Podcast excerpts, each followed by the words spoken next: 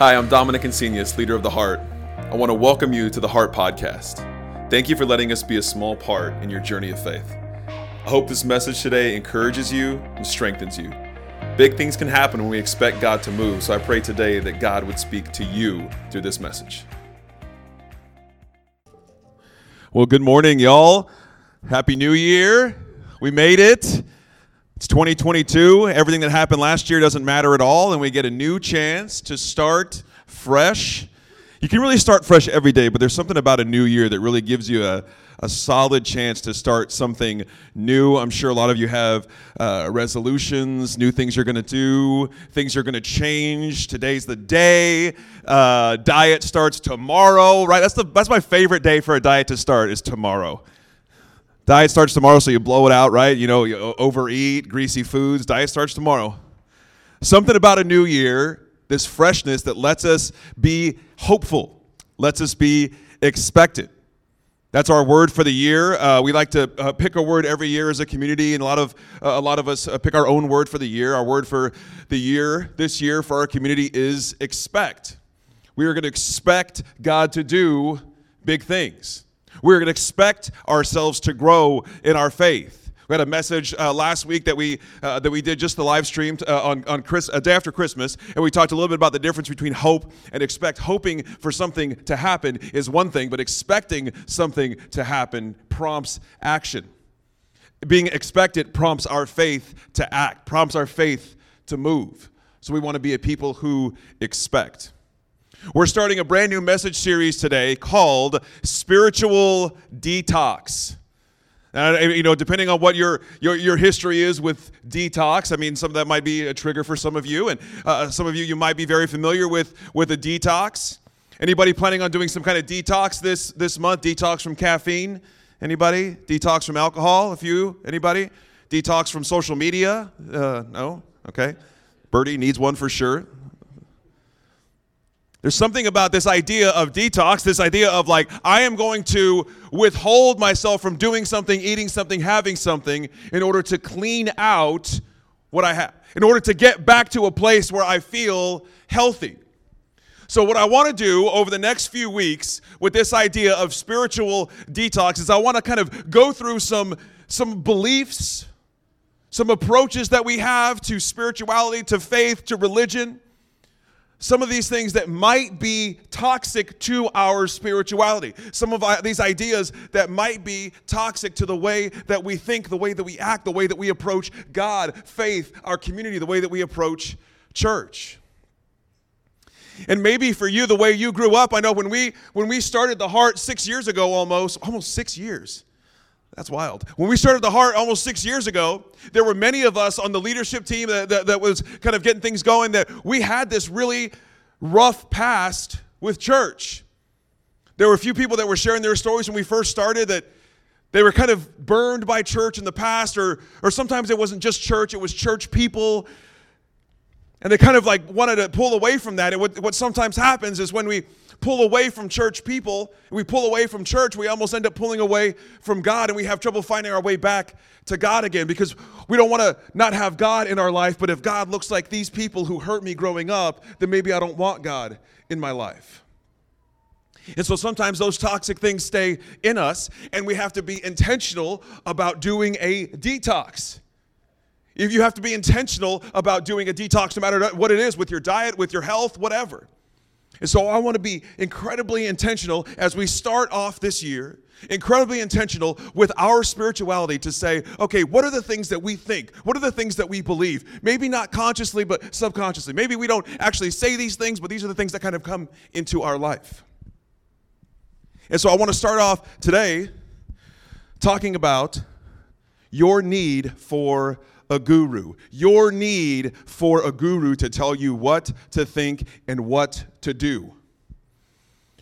Growing up in, in a few of the churches that I've been to, I've met a few people who considered themselves, who would consider themselves a guru.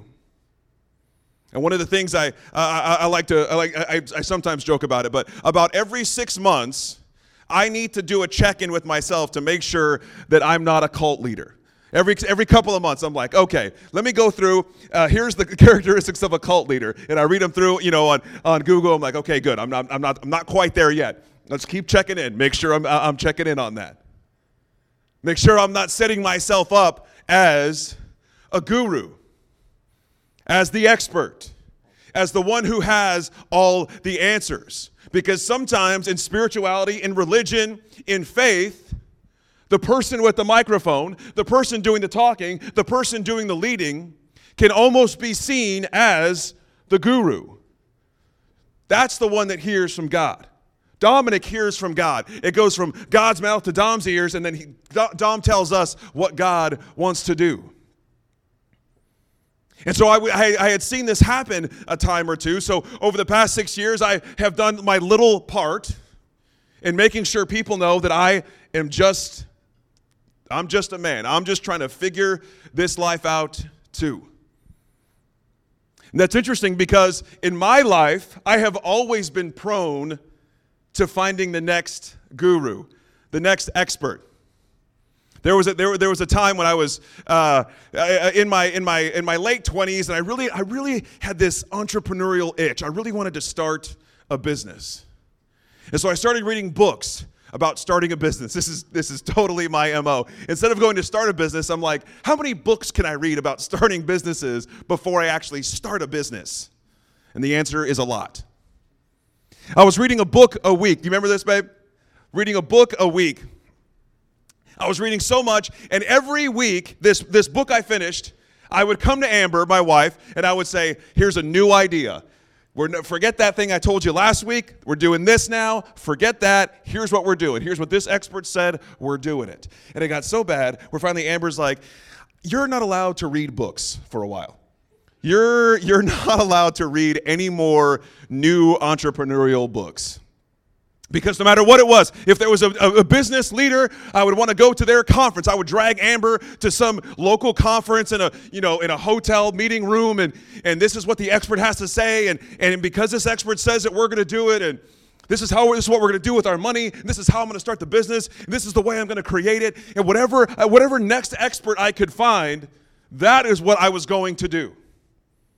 And that, and that was uh, almost, almost 15 years ago. Now, I, I, I, still feel a little bit pulled to that, so I have to be intentional. And that's what, that's what being, that's what doing this detox is all about, is I want us to be intentional. Now, maybe, uh, you know, obviously you're probably not like me. You're not just going to be prone to the next guru. Maybe you are. I won't ask you to raise your hand, but there might be some of you who find yourself looking for an expert, something in life, whether it's maybe it's buying a home, starting a business, getting your hair cut. What style should you do? You know, what style should you have? What clothes should you buy? Maybe you find yourself looking for the experts, looking for the ones to tell you what to do, looking for the ones to tell you what to buy, looking for the ones to tell you where to vacation. And, and, and it's not just, and it's not black and white. It's not you, you either follow a guru or you don't. It's not you, you, you do everything that somebody tells you or you don't at all. Some of us kind of live in the middle there, live in the gray. And I, and I think, at least for me, I, I can't tell you how you can tell if you are in guru mode, but I can tell you how I can know that I'm in guru mode.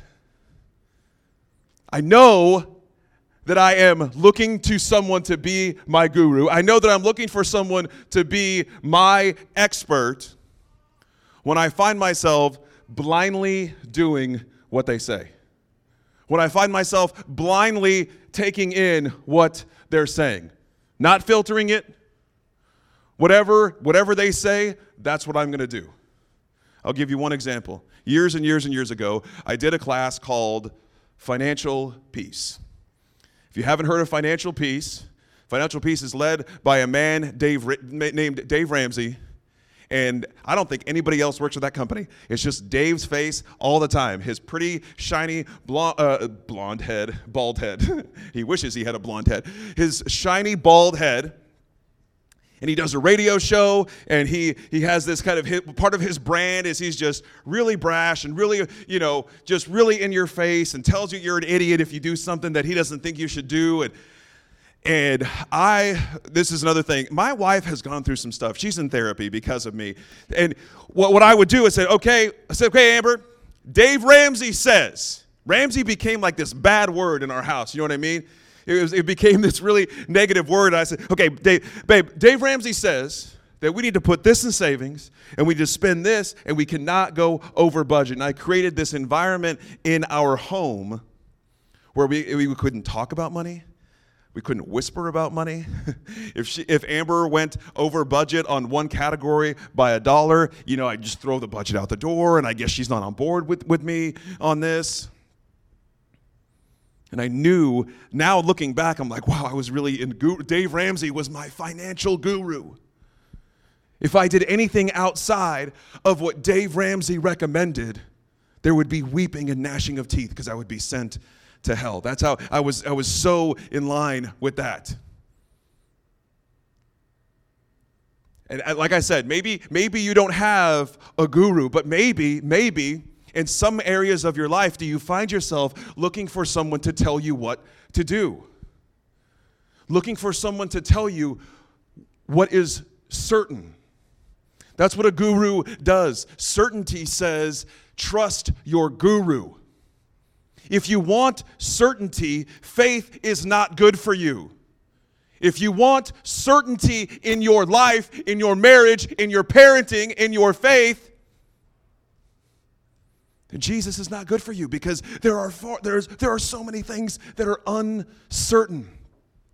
Certainty says trust a guru, but faith says trust God. Now, I want to look at a, a, a small piece of scripture today. We're going to look at two, two different ones. Now, if you're not familiar with the Bible, it's no big deal. I'll go over a little bit with it with you. We're going to be in the book of Acts, okay? Now, the book of Acts is written after the four Gospels Matthew, Mark, Luke, and John. These are the kind of the accounts of Jesus on earth, right? The, the disciples that he led, some of the miracles that he was a part of, the teachings that he would do, the people that he healed. All of those stories are, are in the Gospels. Matthew, Mark, Luke, and John. Now, the book right after that is called Acts, or some in some Bibles it's called the Acts of the Apostles. And what we get to see is basically the sequel to Jesus right? Jesus did all of his stuff. He taught his disciples. Jesus, this is a spoiler alert, Jesus dies at the end of the Gospels, comes back to life. And then all of his disciples, they go out, and that's in the book of Acts. They're now they're out and they're spreading the word. They're telling people about Jesus. And I want to look at this story. It's in Acts chapter 10. There's this man named Cornelius. And Cornelius gets visited by an angel. And the angel says, Cornelius, your prayers and your neighborly acts have been noticed by God. And I want you to invite a man named Simon, people call him Peter. I want you to invite him here, and he's going to tell you about Jesus. He's going to tell you the good news. So Cornelius sends out some servants, sends out some people to go get Peter. Peter comes back with them. Peter walks in to the house, walks into Cornelius's house. Watch this. This is juicy, y'all. Watch this. He walks into the house. The minute Peter came through the door, this is Acts chapter 10, verse 24. It might not be up here, but that's okay. Check this out. The minute Peter comes through the door, Cornelius was up on his feet greeting him and then down on his face worshiping him. Now, if you don't know, this man Peter, he was one of the people following Jesus. Peter was there at almost all of the significant moments of Jesus' ministry while he was on earth. Peter got to see so many things that Jesus did and said, even more than many of the other disciples, the other followers of Jesus. So, if anyone could be an expert, if anyone could be a guru on the things that Jesus said and did and the things that Jesus meant and what Jesus wanted, Peter was definitely one of them. Now, watch this. Cornelius, Peter comes in. Cornelius got up to greet him and then immediately went down on his face, worshiping him. Watch what Peter does. Peter pulled him up and said, None of that. I'm a man and only a man, no different from you. I'm a man and only a man, no different from you. If anyone if anyone could have said, I can be your next guru, I know all the things that Jesus taught, I know all the things that Jesus has done, I know all the things that Jesus wanted to be said about him, about his Father, about this faith, about the way to follow. But Peter right away says, I'm just a man, no different from you.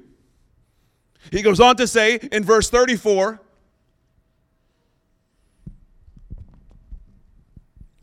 Cornelius says, I sent for you and I'm ready to listen to whatever the master has put in your heart to tell us. And Peter fairly exploded with this good news. He said, It's God's own truth. Nothing could be plainer. God plays no favorites. God plays no favorites. It makes no difference who you are or where you're from. If you want God and are ready to do as He says, the door is open. The message He sent to the children of Israel that through Jesus Christ everything is being put together again, well, He's doing it everywhere among everyone. He's doing it everywhere among everyone. I absolutely love when the authors of the Bible use words like everywhere and everyone.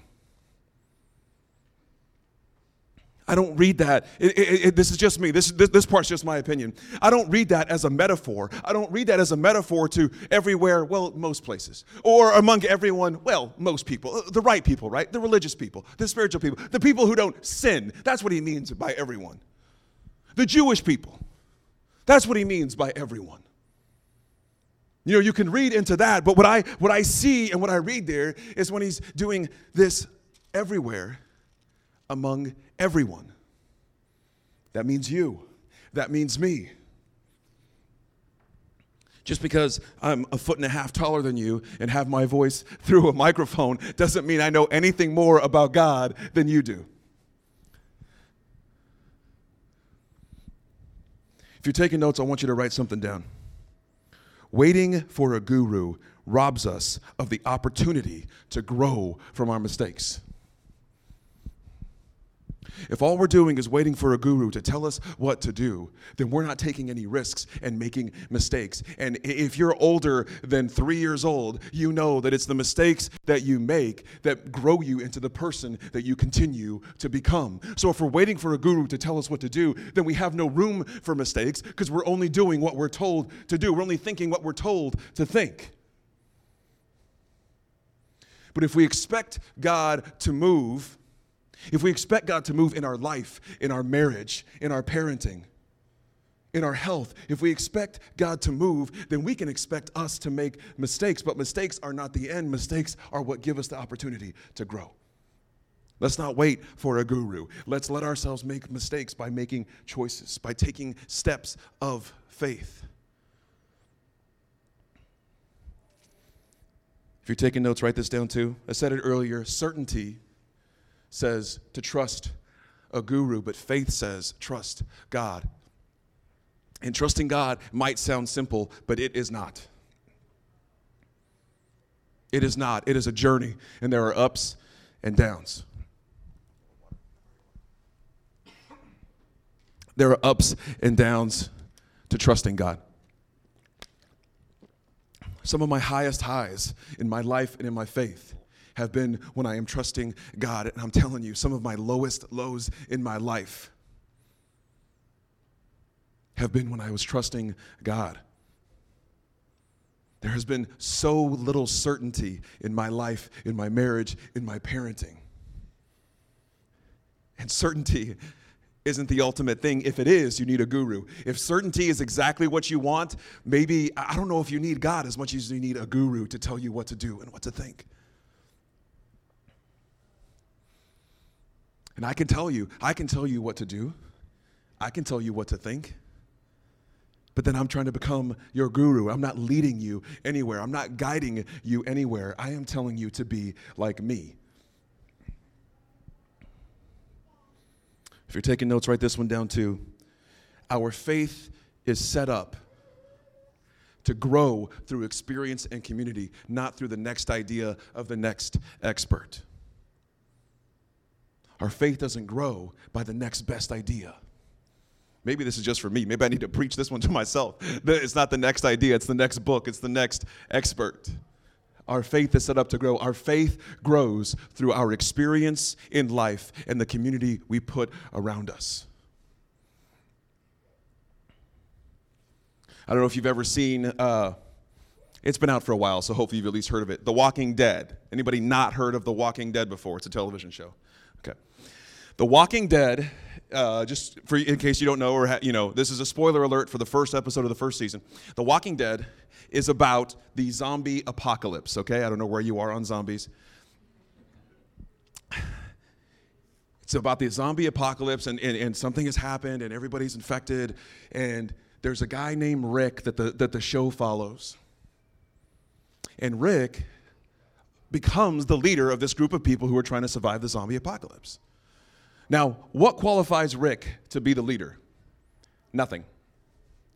In fact, out of the people who are already surviving the zombie apocalypse, they have been surviving the apocalypse longer than Rick has because Rick was stuck in a hospital. He wakes up out of this coma or something or other. Again, this is a big spoiler alert to the first 20 minutes of season one, episode one. And he comes out and he finds his family and this group of people, and quickly he becomes the leader. And that was fascinating to me. And because I, I, I, think about that, I'm like, why, why does Rick get to be the leader? He's not the oldest, he's not the wisest, he doesn't know what he's doing. How, no one could possibly be the expert on zombie apocalypse survival. I, didn't, I bet you didn't think we were going to talk about zombie apocalypse today on uh, Spiritual Detox, first, day, first Sunday of the year, did you? Why is Rick qualified to lead? And what's interesting to me, and maybe this is why I connect to it so much, what qualifies Rick to lead is nothing.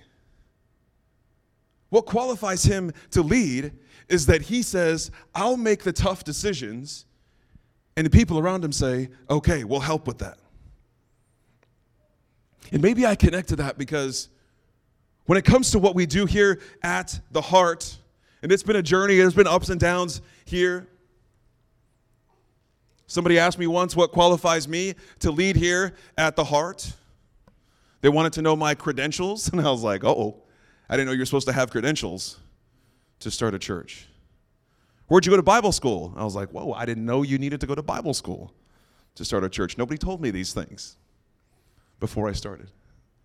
What qualifies me to lead is nothing. I'm not qualified to lead. I'm not qualified to lead.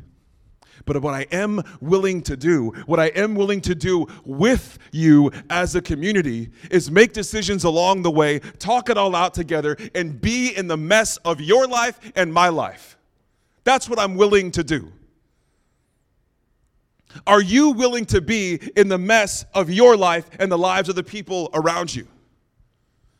If you're willing to do that, then you are well on your way to never needing a guru in your life again or ever again.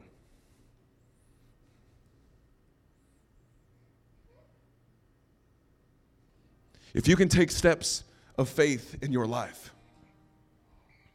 if you can take small steps of faith in your marriage, small steps of faith towards that dream that you have, those small steps of faith are going to take you trusting God. If you're like me, you'll constantly be pulled towards a guru, towards an expert. Has somebody else done it? Now, I got to be clear though, because there's nothing wrong with asking for advice, right? There's nothing wrong with reaching out to the people around you, reaching out to someone who ha- has done what you want to do. They've been doing that for 20 years. There's nothing wrong. I'm not telling you to not reach out to people and get their opinion. But it's up to you to be intentional, to be intentional with your spirituality to be intentional with your spirituality and make sure that you're not looking for someone to be your spiritual guru. Make sure you're not looking for me to be your spiritual guru. I can't be. I'm not. I won't be. I refuse.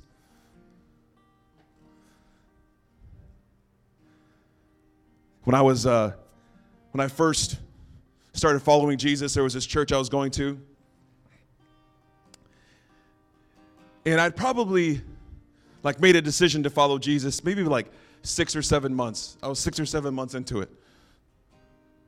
I was uh, around 20 years old, so this is about eight or nine years ago. And at this church, it was a, it was a fairly larger church, and it was growing rapidly.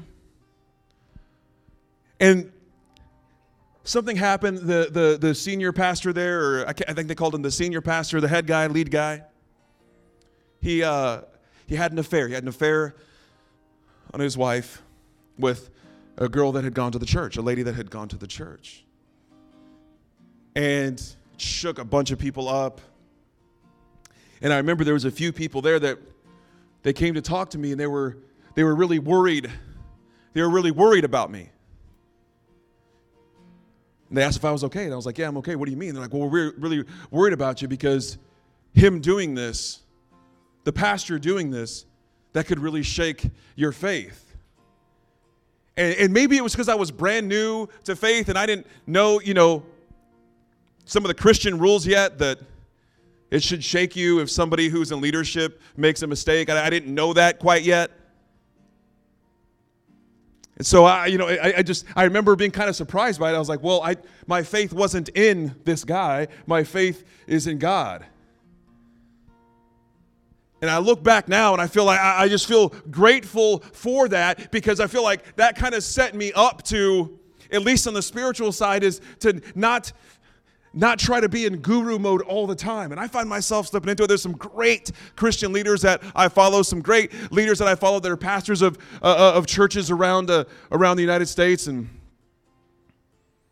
I can find myself getting caught, caught up in that. But you'll know that you are in guru mode if when somebody makes a mistake, it changes everything about how you feel about them.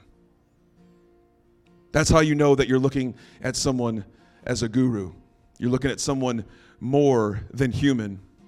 Is if they make a mistake, say the wrong thing, that it changes everything about them to you.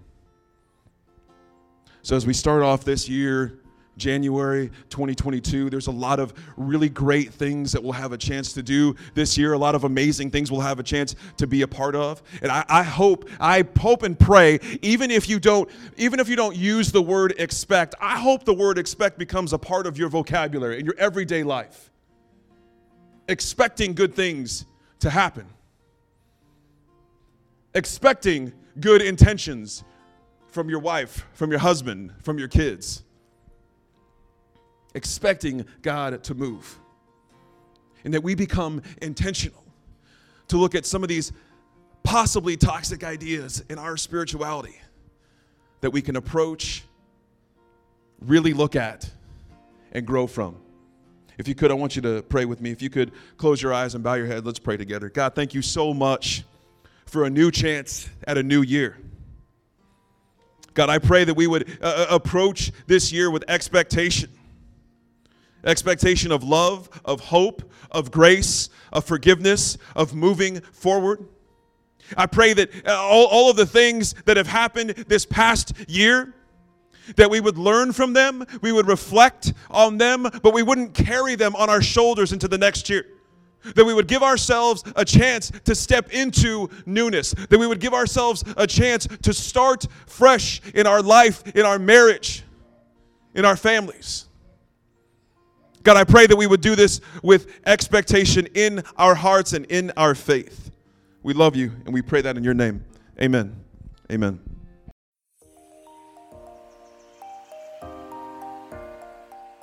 Thanks for listening to the Heart Podcast. At the Heart, we like to say you don't have to go to church here to go to church here. That means you are already part of the community just by listening to the message today. If today's message connected with you, we want to invite you to share it with someone who may benefit from it. We would love to be a part of your journey of faith. Please visit us online at www.theheart.church forward slash next to see what your next step may be. And if you live near San Marcos, Texas, we would like to invite you to visit us in person this Sunday morning at 10 a.m. at Evo Springtown. Remember to be bold this week and connect with those around you. It's how your relationships grow and how your faith grows.